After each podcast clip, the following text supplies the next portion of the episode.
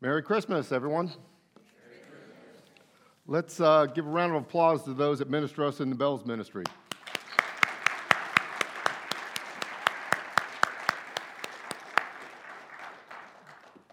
They only get to do that a couple times a year, and from someone who has no musical talent whatsoever, I can uh, greatly appreciate it.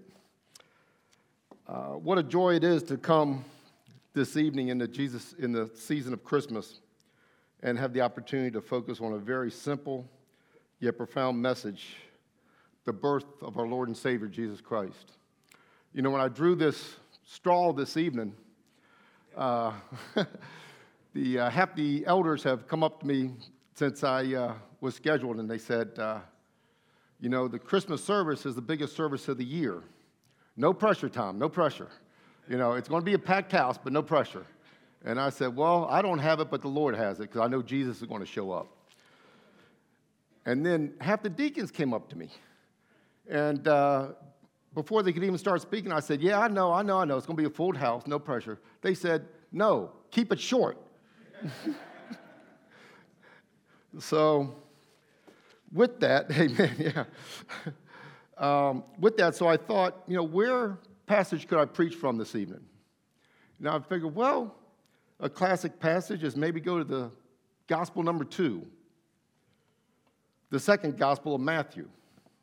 Uh, the writings of Matthew is about Jesus as king. That's why you have in chapter one the genealogy. But everyone preaches on Matthew on Christmas Eve. Or I could go to the gospel number three, the third gospel, Mark. And the writings of Mark is Jesus as servant, Mark 10 45. He was born to die. Or I could even go to the fourth gospel, gospel number four, Luke.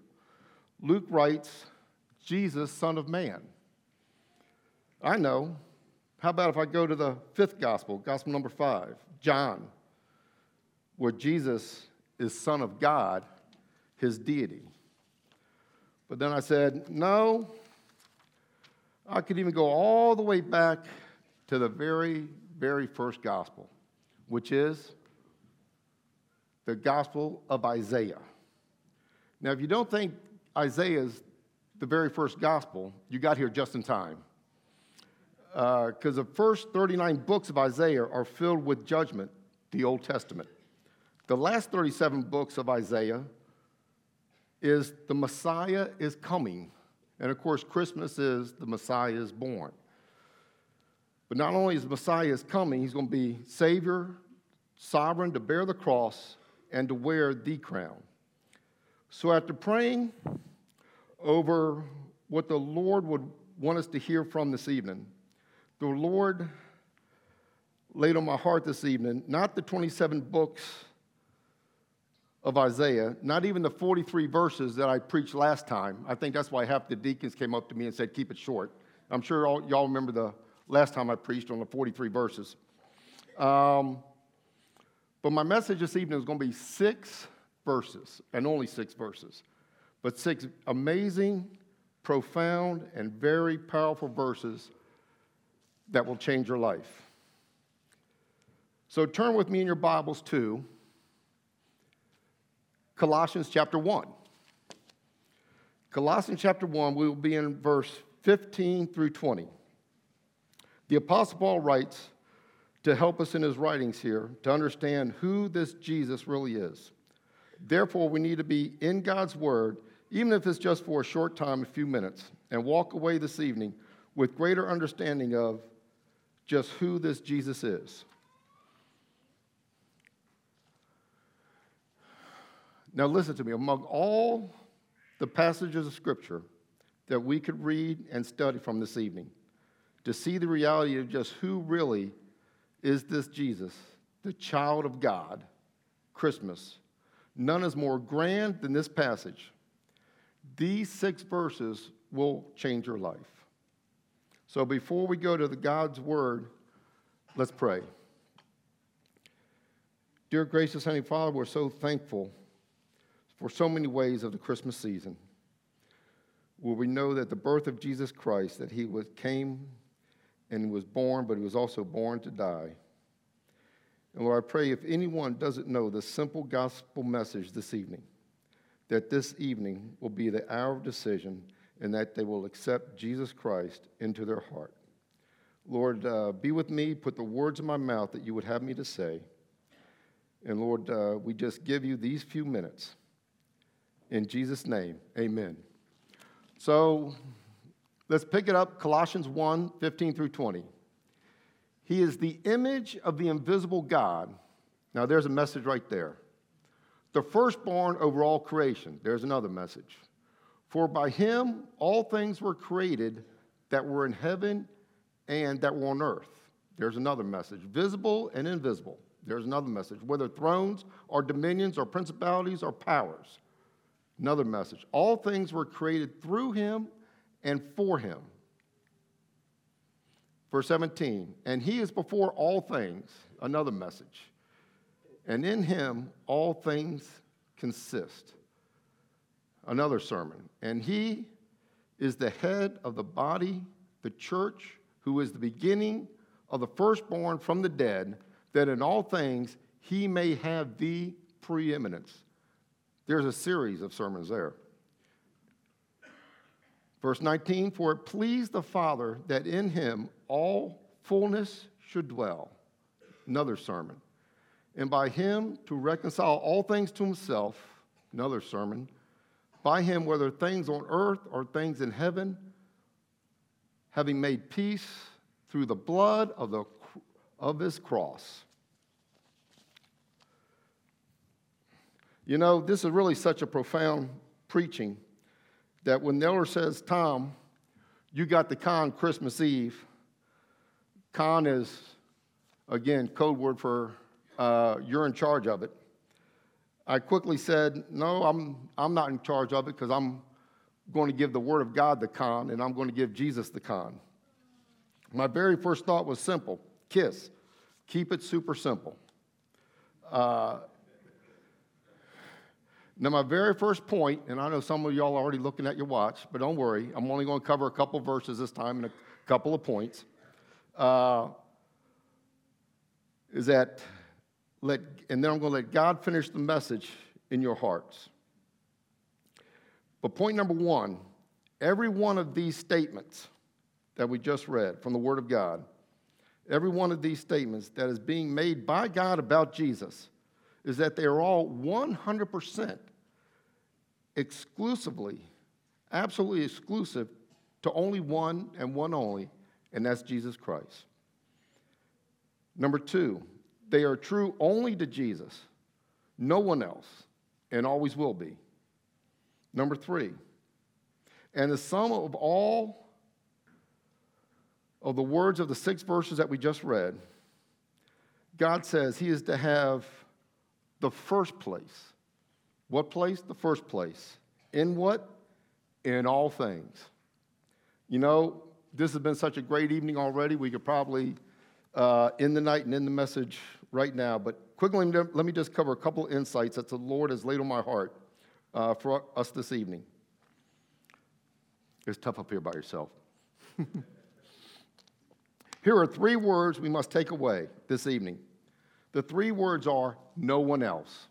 No one else. Remember these three words the rest of your life. No one else sits over the thrones and dominions and rulers and authorities. Those are like the ranking of angels right there. Jesus is in charge of all the angels all the time, even the angels that appeared to the wise men. No one else, no one else is before all things and holds all things together. Man, I wish they would teach that in our public school system. Jesus holds all things together. If Jesus holds all things together, can he hold my life together? Well, I've been a Christian for 50 years. 50 years ago, when I was 12 years old, I accepted Jesus Christ as my Lord and Savior. And it's been an up and down, like all of us, life and road. But I tell you, at the end of my at the end of 50 years, I can tell you, I'm here to testify, Jesus holds all things together if you trust in Him and only in Him. No one else is the image of the invisible God. No one else. You know, I'm writing a book. Remember last time I spoke, I said I was writing a book. Well, just like last time, I got the title. Because my point here is um, no one else can be the firstborn of all creation. No one else. And in Greek, being that I was born in Athens, Greece, I got to throw in one Greek word that also keeps the elders awake. Uh.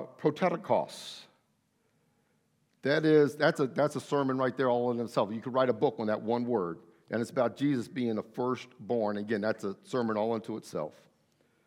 Now, pay very close attention to this one, because I am going to go into this one a little bit deeper. No one else can be the, no one else can be the creator of all things. What things? All things. In heaven and earth, both visible and invisible. No one else. And I could go on and on all night, and for those of you that know your Bible, I know you could go on and all, on all night about the statements of no one else about Jesus. So if you believe that Jesus, the baby in the manger, is also the creator of all things, if you truly believe that, that Jesus is the creator of all things, like we just read from God's word, then this is going to blow your mind. This is, this is going to drop the mic. I, I heard drop the mic, so I know I'm wearing skinny pants, so I know what drop the mic means. um, at no extra charge, let me give you just a quick example. Think about the Christmas while opening presents. Think about when you're opening gifts made for you, whether it's some sort of plaque, faith, hope, love you're going to put in your bathroom, or some uh, heat pad that has faith, hope, love on it you're going to put in your kitchen to put hot pots on. As you think of these things that are being created, that were created and made, as you open the Christmas present, remember what Jesus has made. Let's look at what Jesus has made. First one is how big did Jesus make the sun? I have no idea. I was hoping y'all would know. But uh, so I researched it.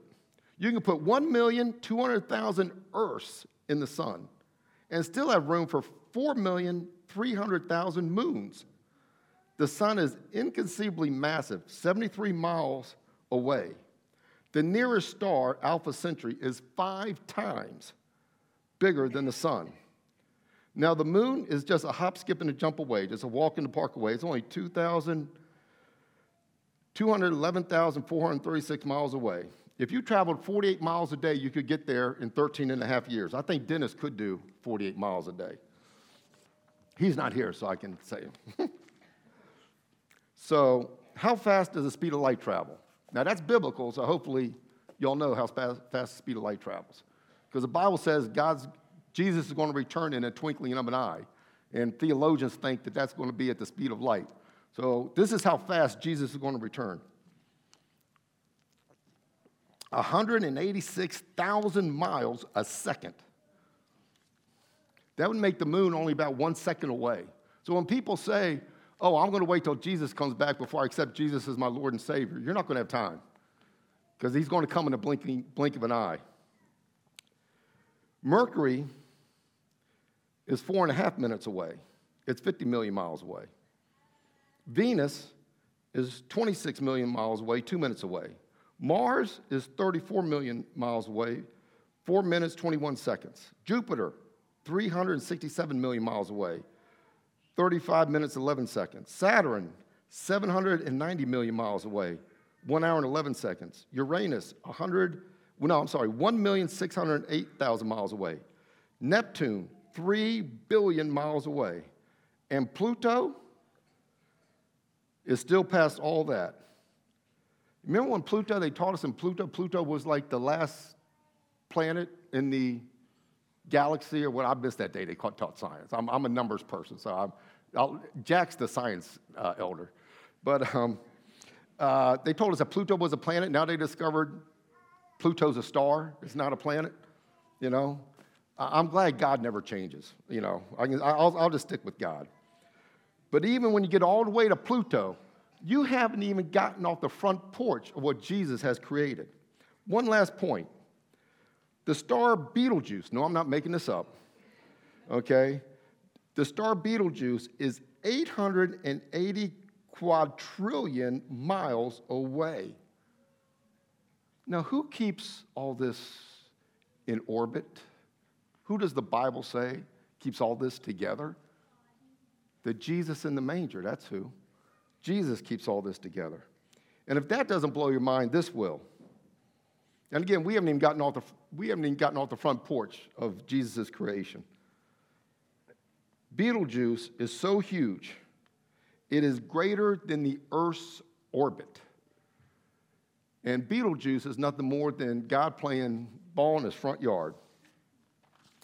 Uh, one final point from the six verses. So I want us to also look at something that God laid on my heart in preparing this message. If God were a man, he would be blank. And Jesus was. And Jesus was.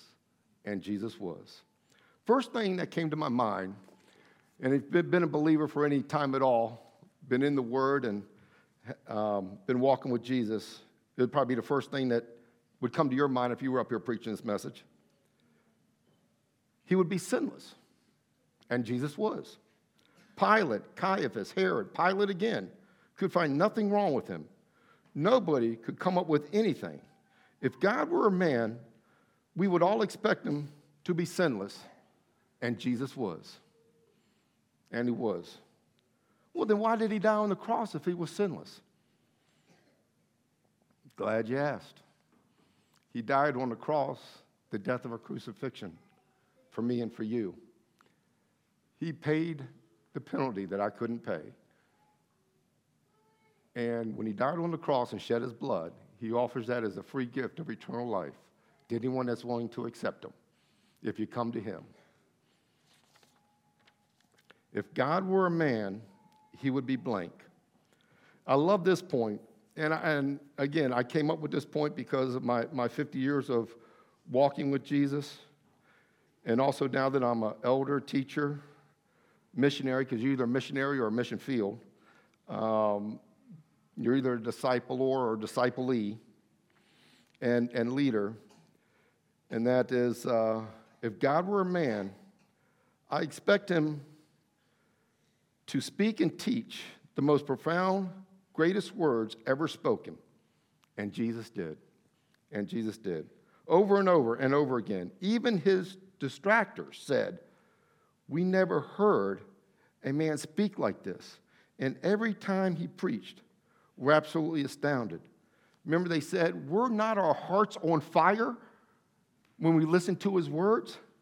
When's the last time your heart was on fire when you open up God's word and heard from God? When's the last time your heart was on fire when you were preaching Jesus, the salvation, the gospel to someone who was lost? You know, the gospel message is so easy that any one child can understand it.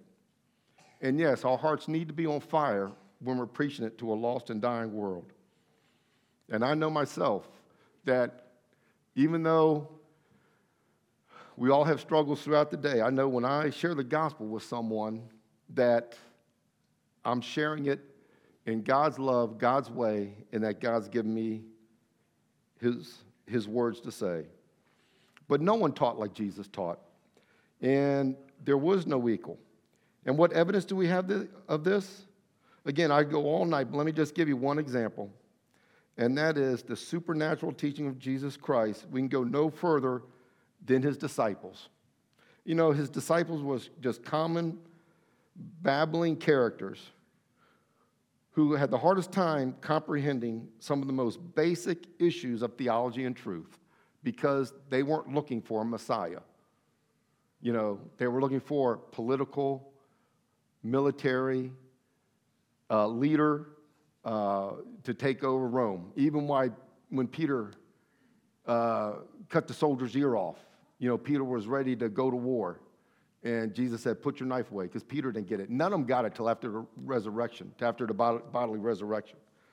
And another example Jesus changed those 12 men from not having a clue to changing the world upside down for the gospel of Jesus Christ. And he is still changing the world today for people that want to turn their hearts to Jesus and have Jesus teach them from God's Word on how to live a life that will glorify Him for all eternity.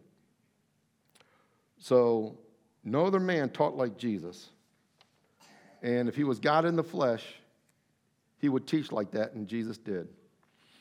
Um, one last thing in closing, and I got to cover this, and the Lord laid on my heart to cover this.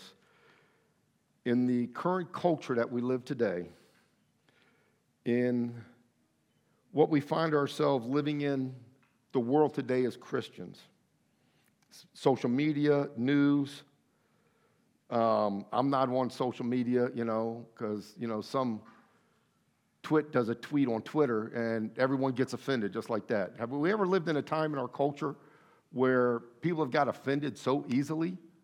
I mean, it's like if you don't stomp on the accelerator one tenth after the light turns green, the guy behind you is honking, you know, or people get offended so easily because, and especially on social media, I hear so, so easily. No time in the history of the human race have so many people got offended so easily. Take a chill pill, you know? So, with that, if you remember last time I spoke, I brought up a book, and some of y'all came up to me and says, Man, I, I read that book. Thanks for bringing it up.